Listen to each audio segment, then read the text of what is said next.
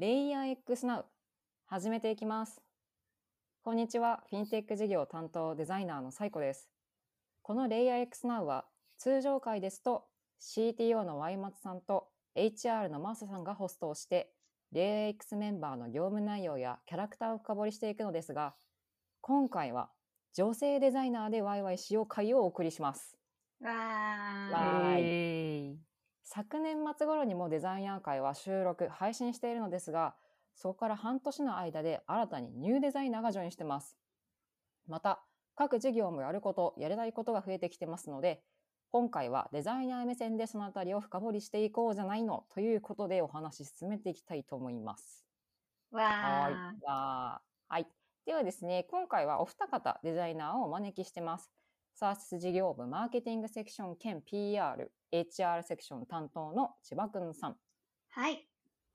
サース事業部法人カードサービス担当のナッキーさん、はい、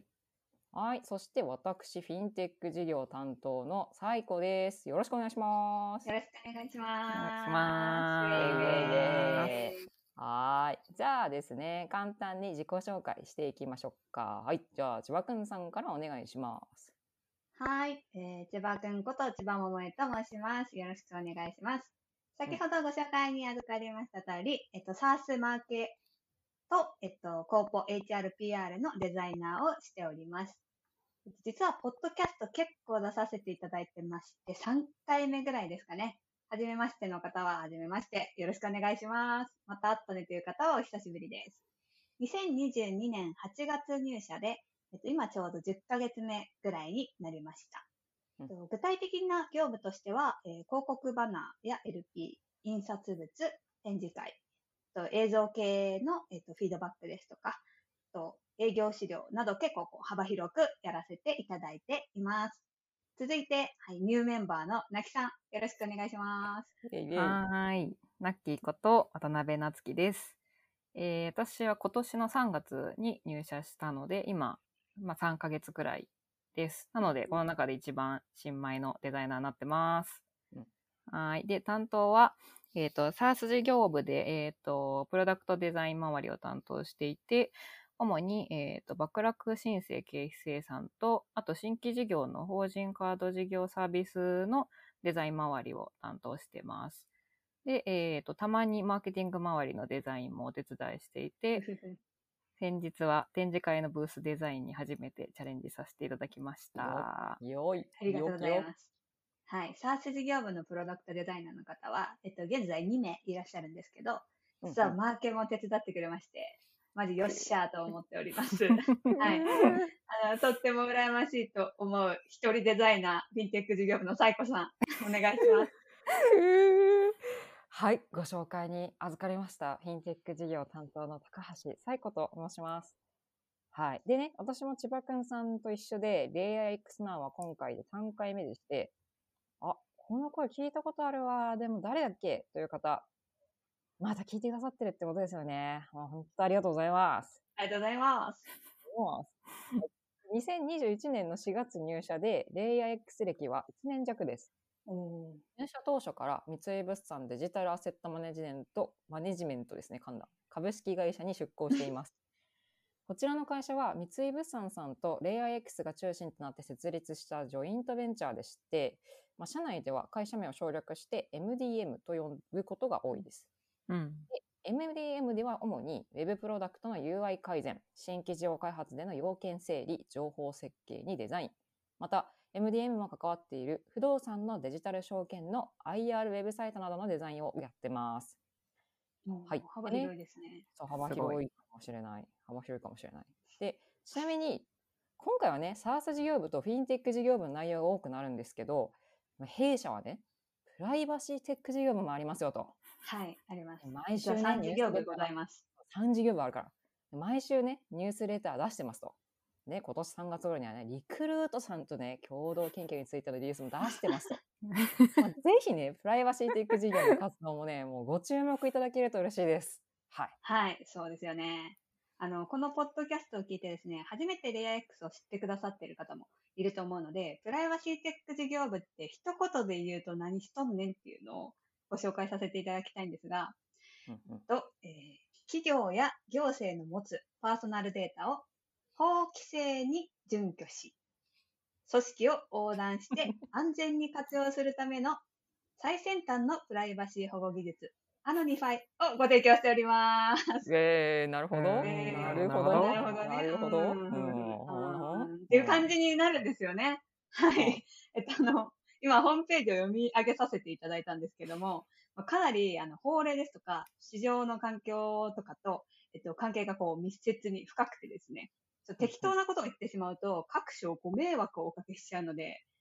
言えなくてですね、一言で言うとこれやみたいなのがこうなかなか言えなくてですね、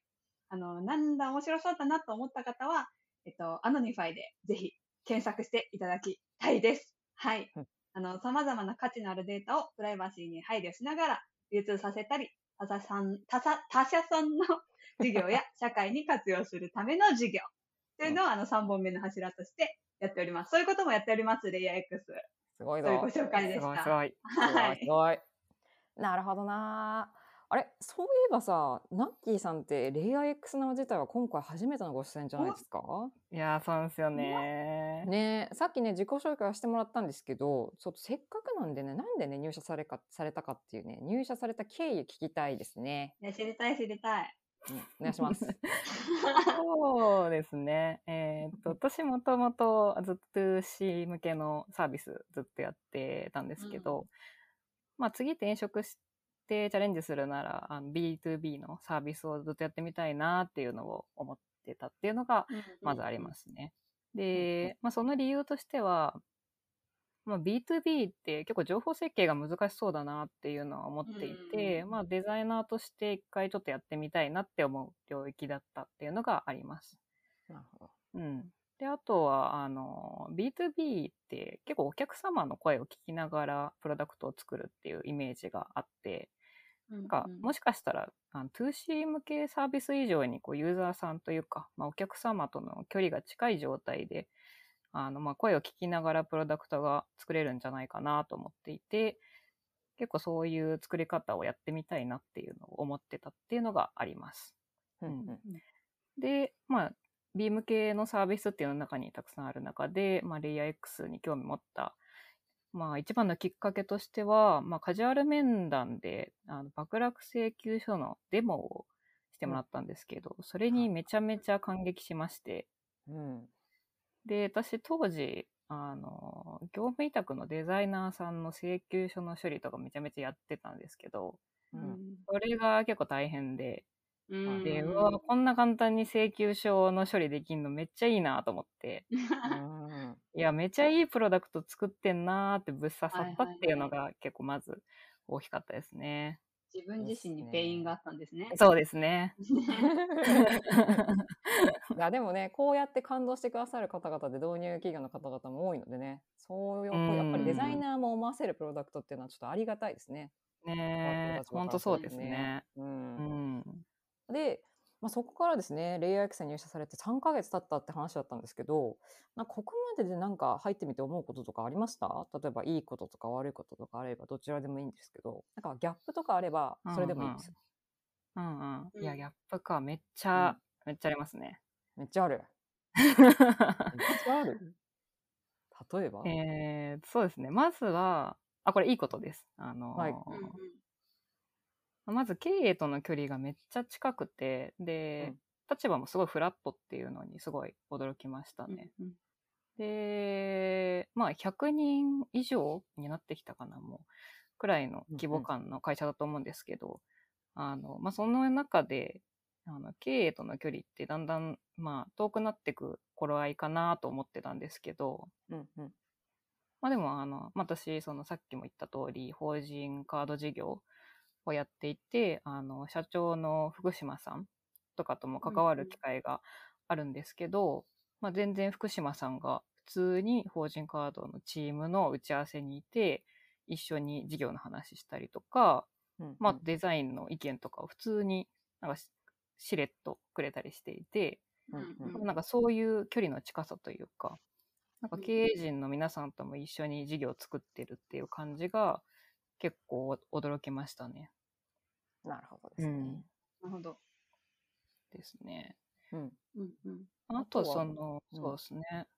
その距離の近さっていう部分で感じたところで言うと、うん、結構経営の皆さんがこうラフにスラックで発信してるというか、そのなんかラフに発信するスラックチャンネルみたいなのがあるんですけど、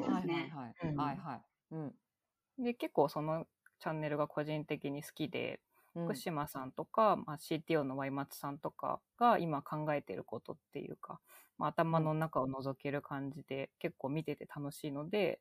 スターつけてよく見てるって感じですね。なるほどね。確かに見ちゃいますよね。わかる。見ちゃいますね。あ、そういうふうに考えてるんだとか思うんですけど。うん、わかりますね。うん、そうですね。結構その辺かな。なるほど。うん。あとなんか驚いたこととかギャップ感じたこととかあります？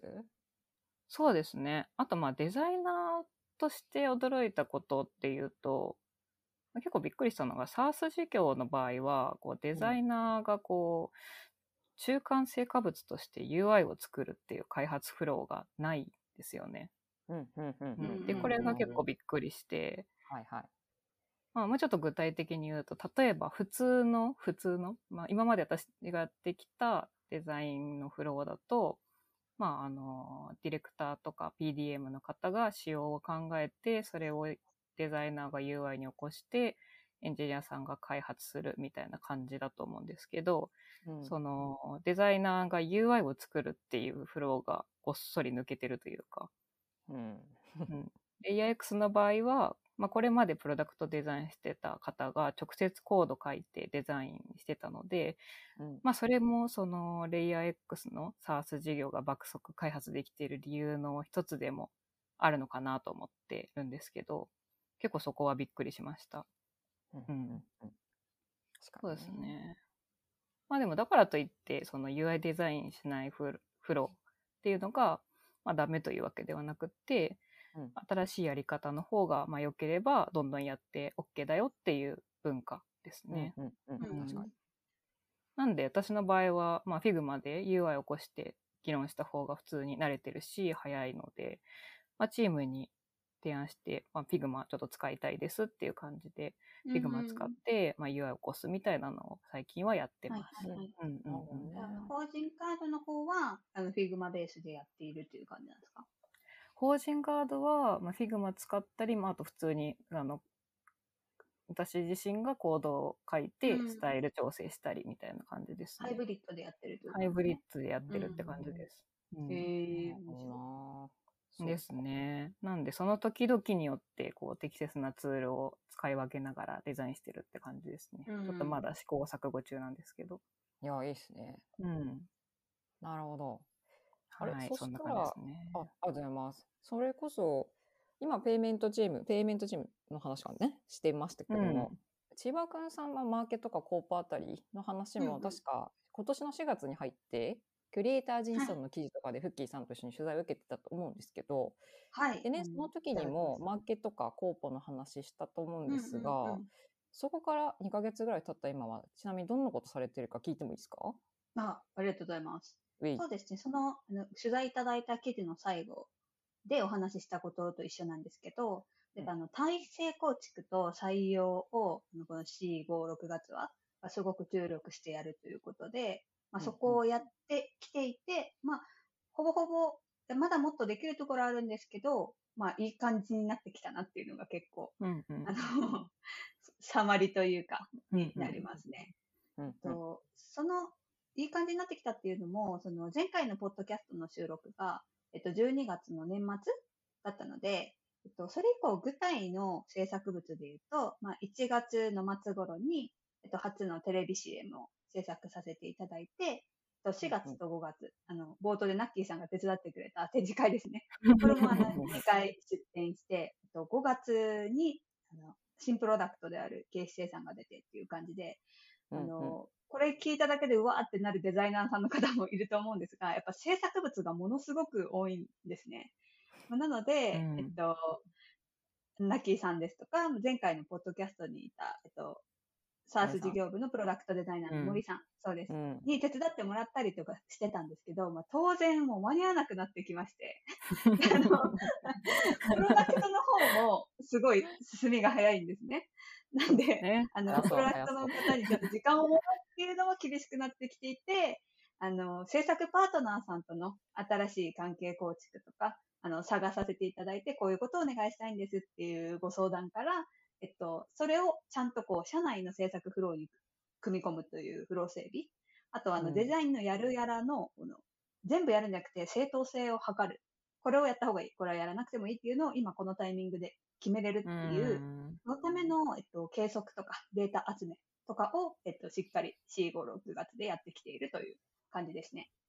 で、落ち着いたっていうのが、ありがたいことに素敵なパートナーさんに恵まれてですね、お力添えいただいておりまして、そのサイクルも回ってきたっていうところで、すごい学びもあるし、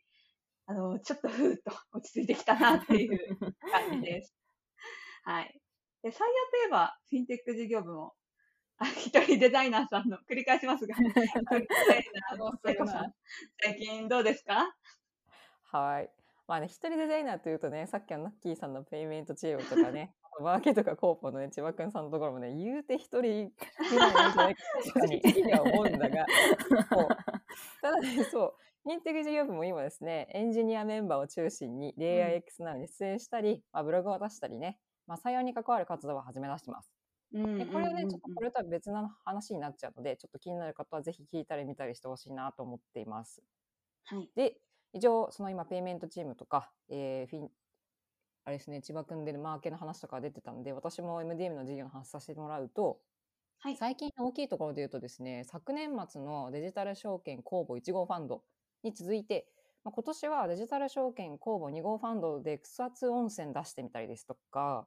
今年は今月6月ですね、ほんとつい最近なんですけど、デジタル証券公募3号ファンドとして、まあ、都心にあるデジデンスのまあ、資金調達完了とおよび運用も開始していますと。でこれね、ちょっとまあ内容はさておき、3ヶ月おきに出してるんですよね。これはね、結構早いペースじゃないですかっていうのがまず一つ言いたい。で、さらに、まあ、昨年秋頃にしれっとですね、プロ投資家様向けオンライン投資サービス、オルタナっていうものをリリースしてまして、で、こちらのサービスにご登録いただくプロ投資家様も今少しずつ増えてきてまして、MDM の案件を、まあ、いろいろな方に見てもらいになっているという感じになってます。でね、まあ、ここまで聞くと、ちょっと、何言いたいのかちょっとよくわからんな、みたいな方もいるかもしれないんでね。まあ、端的に言うと。聞きたかった。言うと、金融業界的に注目度の高い案件、さっきの、公募ファンドっていうのがまさにそれなんですけど、デジタル証券のね。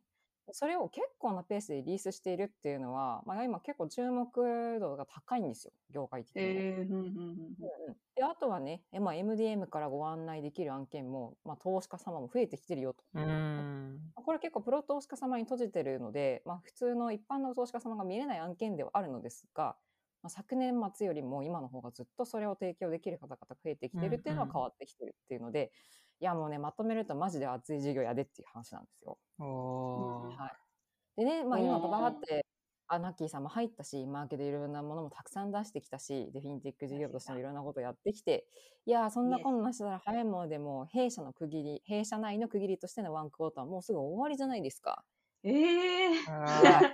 早いなぁ。そんな中、もう2クォーター目始まりますよ。でね、せっかくなんでそれぞれのチームでこれからやっていくことなんかあるのかなって話もちょっと聞きたいなと思ってます。はい。なんでまず順番でね、そうだな、まあ、ナッキーさんのペイメントチームあたり、ペイメントの法人カードあたり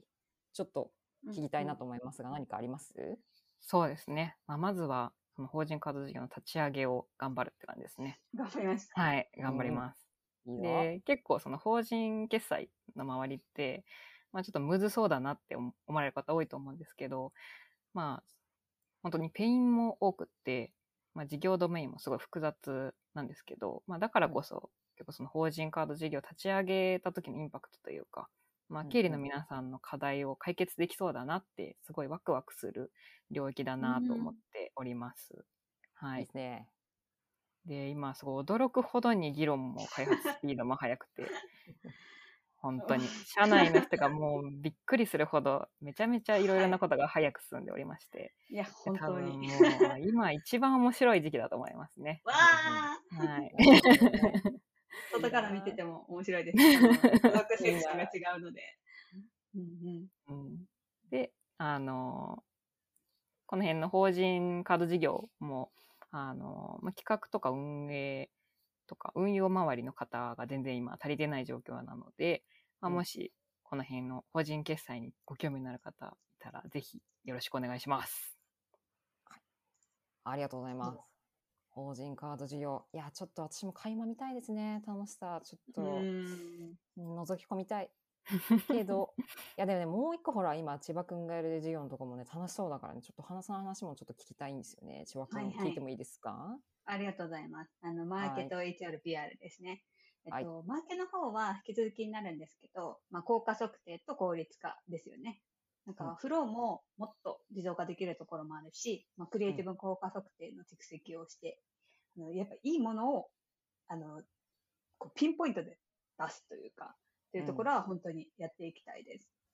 で、デザインの効果測定は正直、10ヶ月前ぐらいの入社のタイミングからずっとやりたかったことではあったんですけど、はいはい、やっぱりプロダクトの出てくるスピードに合わせてマーケ制作物を作っていくとか、組織とかメンバーが、まあちょっとその作るものに対して、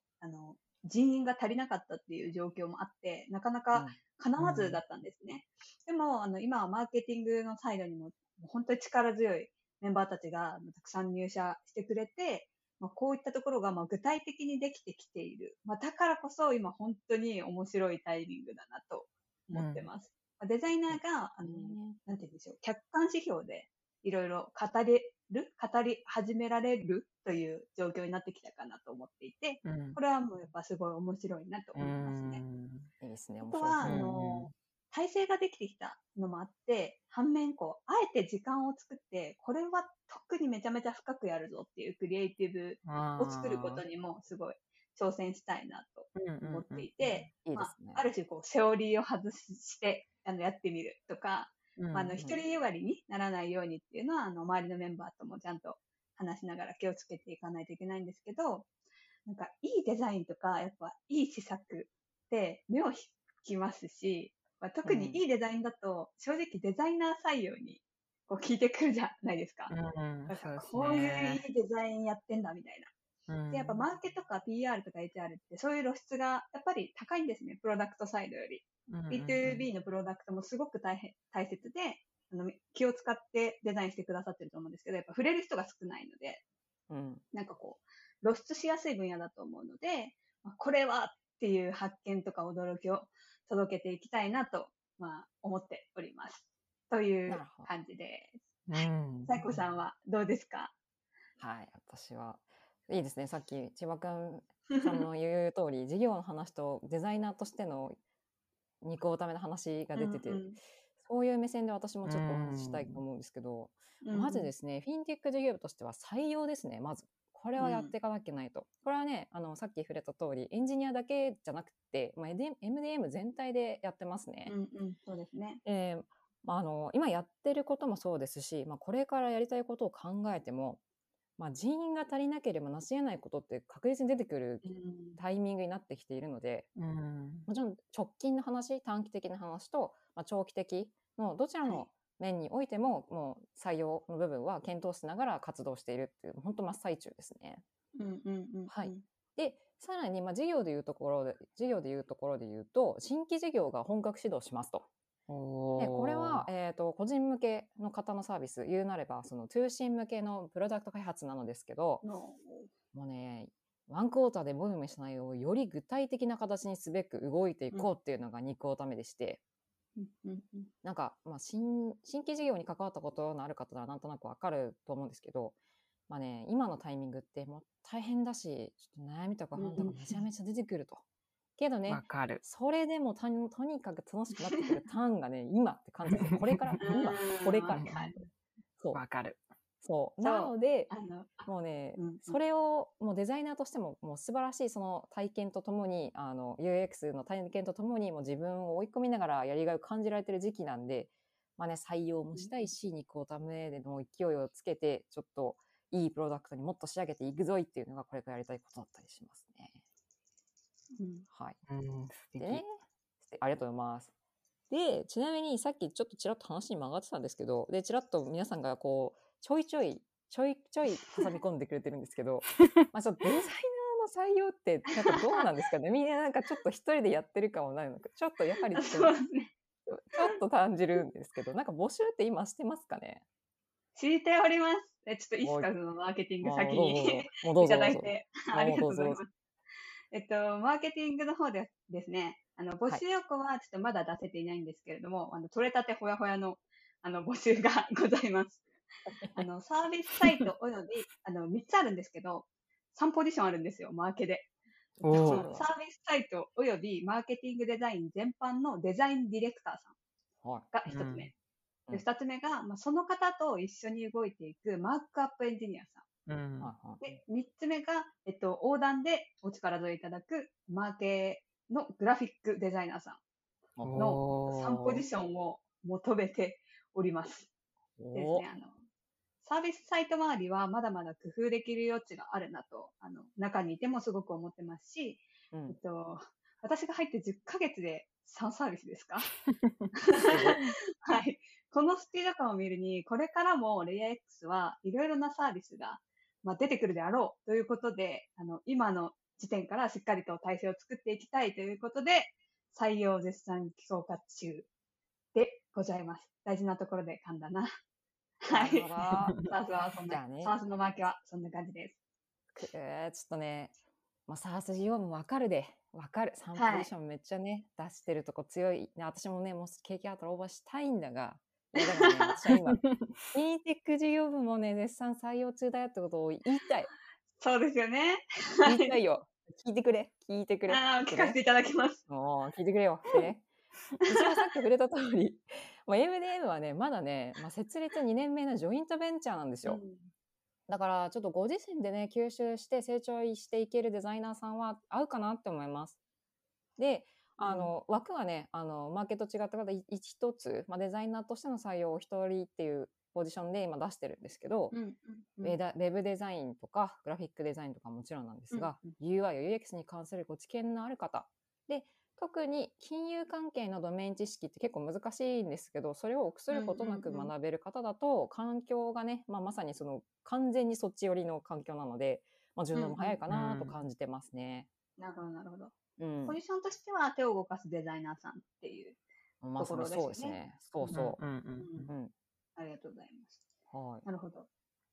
という感じで、マーケティング、サース事業部でも、フィンテック事業部でも絶賛採用中なんですけれども、はい、共通して、まあ、どんなこう人物像というか、まあ、こういったご経験がある人だとフィットするっていうと、まあ、どんな感じですかね。そうだな。なんだろうな。ちょっと私は、組織のサイズ問わず、まあ、デザインリードですとか、まあ、デザインチームのリーダーポジションをまあやったことがある方みたいなのが近いかなと思ってるんですよね。あるいはこう一つの分野を5年くらい結構長く突き詰めてこうやられていた方とかが結構イメージ近いですね。さえこさん、どうですか？いや、私も結構そうで、なんか、ちょっと分かんないから教えてほしいっていうのを待ってるとか、まあ、自分から取りに行かないみたいな、逆に言うと自分が取りに行ってくれるような人じゃないと、まあ、正直ね、この授業のスピードとかやりたいことに対してね、ちょっと厳しいかなとは思いますね。スピードが本当にすごいね。早いから。先ほど全員一人デザイナー、一人デザイナーってお話ししたんで、もちろんこう、効率とか考えて助けたいところは助けたいです。まあ、ていうかもう本当助けたいという気持ちは我々にもあるんですけど、我々も結構いっぱいいっぱいっていうのが正直な、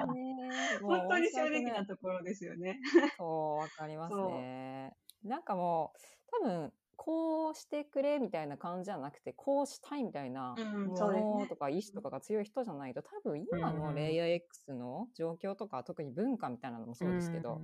なんかね、お互いに入ったところで、あれっていうちょっとズレとか感じちゃって、なんか、うん、良い関係にはならないかもしれないなというところは正直ありますよね。正直そうですね。ただね、今の状況だとただですよ。でもね、フィンテックとサースだけで今4つ枠あるでいいって話をしてるので、そうめちゃめちゃありますね。まずは興味あるかなっていうところが入る方が多分、おいてはいいかなと思うので、ちょっとそれでもね、聞いててよくわかんないなって思う場合は、ミーティーとかね、カジュアル面談から全然私たちウェルカムなんで、超ウェルカムで、なんならちょっと事業の話聞いてみてはぐらいのお気持ちでもぜひぜひいいですよね。はい、いいと思います。はい。でもね、いや、こんなに私たちがこういうこと言ってても、いやいや、でもね、ちょっと、いや、押したいんだけど、ちょっと一歩目指すの勇気ないわ。ね、そんなデザイナーさんの背中を押すですね、人押しコメントをですね、ラッキーさんにお願いしてもいいですかね。はい。そうですね。本当レイヤー X は、本当職種問わず、エンジニアさんもセールスさんも CS さんも全員が、ユーザーに真剣に向き合う企業文化だなって思っていて、なんでもうデザイナーはもう特に、そういうことが好きな職種だと自分も思っているので、面白いと感じることがあるんじゃないかなと思っております。でも本当こんな感じで和気あいあいとしているデザインチームなので、はい、ぜひ話聞くだけでも面白いと思うんで、ぜひ聞いてください。いやー、いいコメントだわ、本当に。いや人押しコメントだったわ、ちゃんと。ありがとうございます、本当に。本当ね、これ今聞いてる方はどう感じられるかわかんないですけど、本当にいつもこんな感じなので。そうですね、あんま変わらないですね。本当に偽りなくこういう会話をいつもしてるので。定例こんな感じですもんね。そう。これにプラスね、森さんっていうね、重鎮みたいな方が出てくるんですけど、これでもこんな感じなんでね。めちゃめちゃおもろいですね。おもろいので。それぞれ1ポジションに1人と言いましたが、同じちょっと苦しみを味わってるメンバーがいるので、助け合いはできるので。そうですね。こうやってね、楽しみながら成長していけるような、そしてちょっとLayerXというね、会社自身にご興味のある方でも全然構いませんので、まずは、ご応募いただけるような方々との、お話しできるタイミングですとか、あとはちょっと、どんな方々でも構いませんが、入社されるようなタイミングになりましたら、また私たちとぜひ、対面とかオンラインの中でコミュニケーション取れば嬉しいなと思っております。はい。はい。では、長くなりましたが、お二方ですね、お時間いただきありがとうございました。また引き続きデザイナー会やっていきたいと思います。その時にまたぜひご出演などいただければなと思います。皆さんありがとうございました。ありがとうございました。ありがとうございます。